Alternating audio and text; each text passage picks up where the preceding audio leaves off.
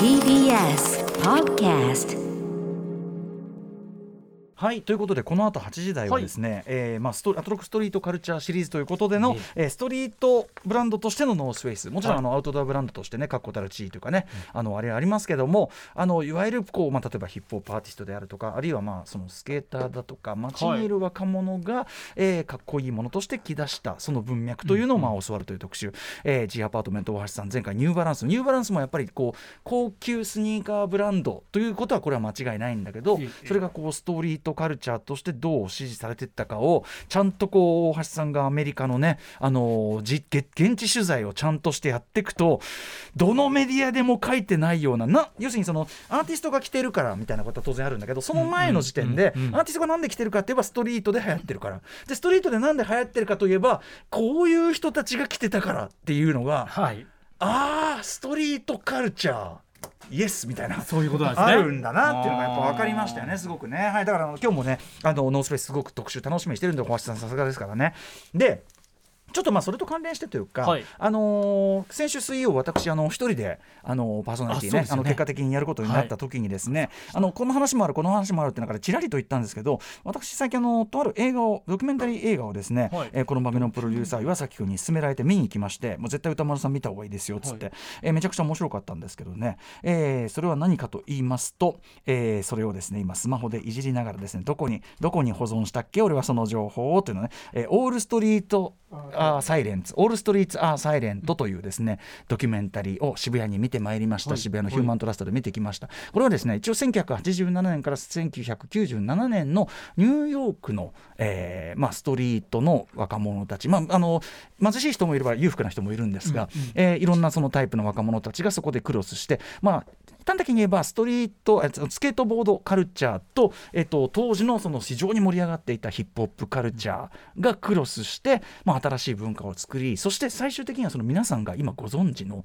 えー、シュプリームであるとか、はい、そういうようななんていうかな、あのー、今はそのスケートブランドということをあんな皆皆さん意識しないで、ね、はい、あの着たりとか購入されたりも流行ったりなんかしてるっていうね、えー、感じするかもしれません。もともとはストリートブランドで、まあ、ある意味そのシュプリームがものすごく巨大産業、えー、になるあたりが終わりの地点みたいな話なんだけどこれを見てきたわけです。はい、で私やっぱりその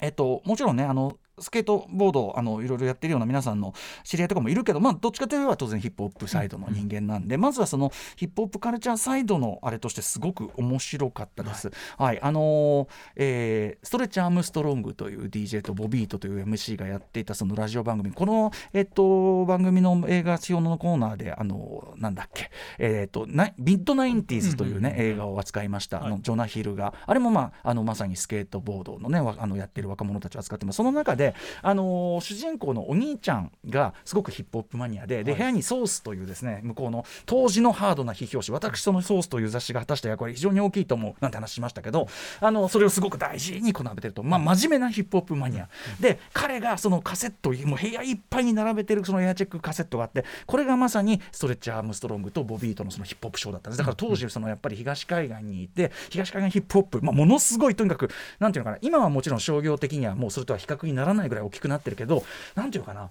もうめちゃくちゃ面白い時期っていうか、まあ、そまさに87から97っていうのは一番ある意味ニューヨークヒップホップそのもう月単位でもうやばいっもう新譜が。いや週単位だね。月単位週単位でやばい新譜が出まくって新しいアーティストが出てきてという、まあ、そういう時期で。でその時期にやっぱり一番その最新のアーティストそれをしかも一番イケてる形を紹介するというのがやっぱりストレッチとボビーとの番組だったというのが、まあ、あのミッドナインティーズ見ててあこのテープ撮ってるそしてソースをこうやって撮ってるってことは、まあ、いわゆる真面目なヒップホップファン、ねあのー、良質なヒップホップファンという感じがすごくする感じ、えー、っていうのが伝わってくるなって話なんだけどまさにそれのなんていうかなリアルタイムの証言ってその映像なんかが残っててあのの例えばその中にバスター・ライムスといういまだにね、まあ、この間も新婦出してましたけど大活躍している、まあ、ものすごいこう悪の強いですねめちゃくちゃうまいけど悪の強いこうラッパーがいて彼がリーダーズ・オブ・ザ・ニュースクールというグループにいたんですがそこでまだデビューする前なんだろうねあんまり知らこいつ誰なんだってみんな言ってる状態の時にそのスタジオに遊びに来てかましたフリースタイルのまあやばいことそれが全部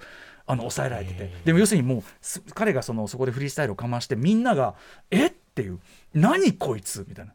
めちゃくちゃかっこいいんですけど、みたいになる瞬間。みんなそのだ誰なんだよみたいな。なんかなんかものすなんか知らんが何かわけは分からんがととてつもない自信だみたいな男なんだけど半端ねえみたいな感じになる瞬間とか抑えられてたりとか、まあ、ヒップホップサイドで言えば。あのとやっぱ僕がすごく全然知らなかったのはそのやっぱり当時のそのニューヨークのストリート僕も行ったことがある例えばマーズっていう当時のもともとはヒップホップのクラブってわけじゃなくてヒップホップもかけるクラブだったんだけど、えー、とそれがまあだんだんヒップホップがどんどんどん盛り上がるに従っていろんなフロアがねあの後に芝浦のゴールドという形で日本もそういう形の,、あのクラブできましたけど、はい、フロアごとに違うこういろんな DJ がいてというのはあれが最終的にはもうどんどんどんどん他のフロアもヒップホップになってっちゃうっていうからめちゃくちゃ盛り上がってた。マーズちなみに僕、えー、当時ニューヨーク、はい、あのまあなんていうかかな旅行というかそれこそヒップホップ見学と言いましょうかあの本場を見たいと思って行った時に、うん、マーズ行きました。でやっぱりそのマーズの中でそのこっちのやっぱ日本でこう聞いてるのと全然違うなと思ったしいまだにそれが一つの目標になってるのはやっぱりそのみんな歌ってるんだよね。その歌詞を。もう大合唱してて、ナイススムースの曲とかを、でそうだよなとだからそのフロアにいるやつらが大合唱できるようになって初めてクラシポップクラシックだろそれはみたいな。だしやっぱ歌えるようなその自然に歌えるような自分たちの歌って思えるようなところまで持ってって初めて自分たちのカルチャーと言えるだろうみたいな。だからいまだに僕はやっぱりその全部バースを合唱できるような曲をいまだにやっぱり作りたいし、まあ、作ってもきたかもしれない。B ボーイズムぐらいはみんな歌えるかもしれない、とかなんかすごく僕にとっての一つ大きな目標になった瞬間だったんでそのね、はい、マーズっていうのが全然知らなかったんだけどオーナー日本人だったの。とかもうバリゴリゴリそのなんていうかそういうシーンの最前線で俺なんかその日本人の若者が入るのか入るだけでも怖いような店だったのに、オーナー日本人だったみたいな。感じ、まあ、もちろんアメリカに暮らされてるね、はい。はい、あのそういう方ですけどもあのあ全然知らなかったわみたいなのもあるしあとはその当時のニューヨークのそのストリートそのスケートボードのその子たち、まあ、そっちがもちろんメインなんだけど、あのねまずねやっぱりその最初はすごく純粋なストリートカルチャー要するにただ楽しいから、何も持たない若者たちが立場も関係なくすごくお金持ちの子もいれば貧乏な子もいる。でもそれが立場関係なくスケートボードということで集まって、えー、遊んでてそれはすごく美しいもの、まあ危なっかしくもあるんだけどね。実際めちゃくちゃ危ないところで滑ってたりするんだけど、ビャーンって出た先が完全に車道やないかみたいな。危なみたいな感じなんだけど、まあ、それもそれでストリートカルチャーもちろん褒められたもんじゃないんだけどその若者たちが生み出した純粋な美しいものだったのが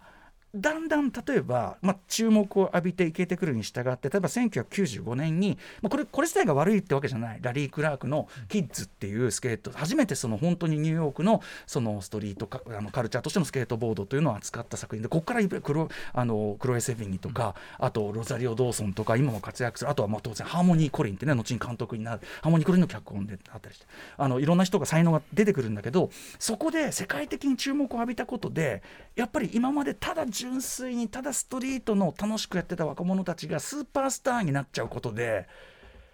何かが狂い出す感じとか。あとはやっぱりその、まあ、ずっと引き続きその純粋なストリートカルチャーいまだにそれはそうあるんだろうけど、はい、スプリームとかがやっぱりその産業として巨大化するに従って何か何かもうただ純粋な何かではもういられない何か瞬間であるとか、それもすごく切なかったりするし。で、まあ、結構亡くなっちゃった方もいたりとか、あちなみにですね、えーと、オール・ザ・ストオールザストリートオールストリート・ア・サレントは11月29日木曜までヒューマントラストシネマ渋谷にて上映してた。で例えばねそのさっき言ったあのその中ですごくこう目立つ子がいるわけですよ、まああのー、なんカリスマ性があるみたいな。でその子が、まあ、その特にキッズ以降その映画のキッズ以降すごい世界的に注目されて、はい、でやっぱりそのセレブになっちゃってというかセレブ気分になっちゃってっていうか、その彼の撮ってるビデオで「いやこのあと俺のダチのディカプリオがさ来るからさでででもさあいつらあのカメラ撮るなって言うからさ」みたいな。まあ本当それはしょうがないんだけどさ、みたいな。でもこの後本当ディカプリオ来るからさみたいになってるんだけど、いやお前それはそのだからねねみたいな、な感じ。で彼はやっぱり後に亡くなっちゃったりするわけですいろいろあってとかね。そういうなんかこうストリートカルチャーの美しい、まあ、そのだからある意味その儚いこの一瞬の刹那だからこそ美しいものかもしれないけどというのが、まあ、記録されてるというのも面白いし。あと同時にストリートカルチャーってイケてるかいけてないかがやっぱり残酷にジャッジされるシーンで。だからなんかこうなんていうの努力でカバーできる要素が少ないっていうかですね。そういうことなんっていうことを思い出した見てて。だから俺はどっちにしろここにはいらんないみたいな。ことも思わされてめちゃくちゃあの興味深い作品でございました。この後特集、えー、8時台、えー、ノースフェス特集も楽しみにしてください。